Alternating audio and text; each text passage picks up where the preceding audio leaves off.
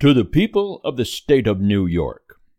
after an unequivocal experience of the inefficacy of the subsisting federal government, you are called upon to deliberate on a new Constitution for the United States of America. The subject speaks its own importance, comprehending in its consequences nothing less than the existence of the Union the safety and welfare of the parts of which it is composed, the fate of an empire in many respects the most interesting in the world.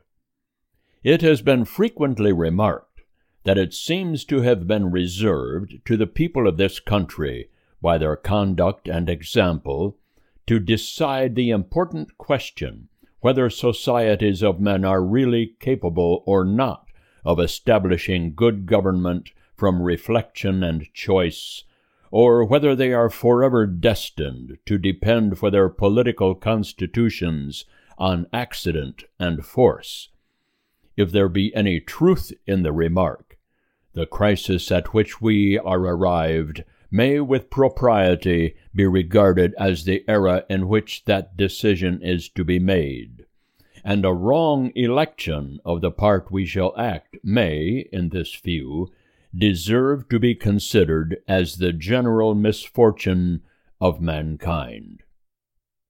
This idea will add the inducements of philanthropy to those of patriotism, to heighten the solicitude which all considerate and good men must feel for the event. Happy will it be if our choice should be directed by a judicious estimate of our true interests, unperplexed and unbiased by considerations not connected with the public good. But this is a thing more ardently to be wished than seriously to be expected.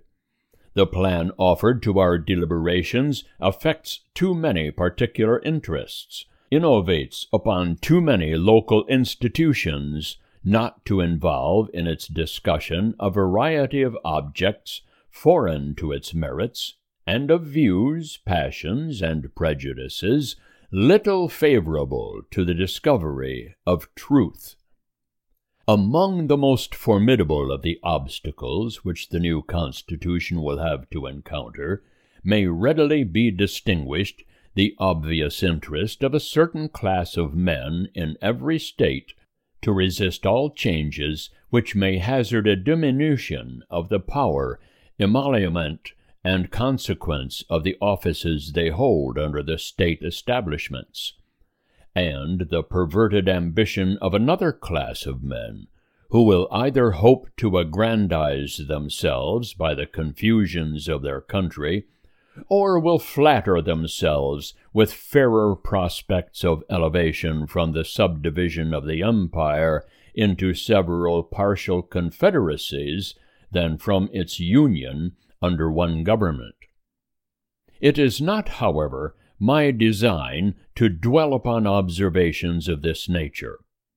I am well aware that it would be disingenuous to resolve indiscriminately the opposition of any set of men, merely because their situations might subject them to suspicion,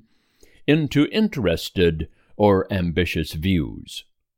Candor will oblige us to admit that even such men may be actuated by upright intentions,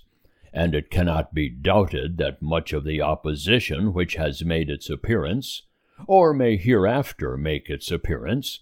will spring from sources blameless at least, if not respectable, the honest errors of minds led astray by preconceived jealousies and fears.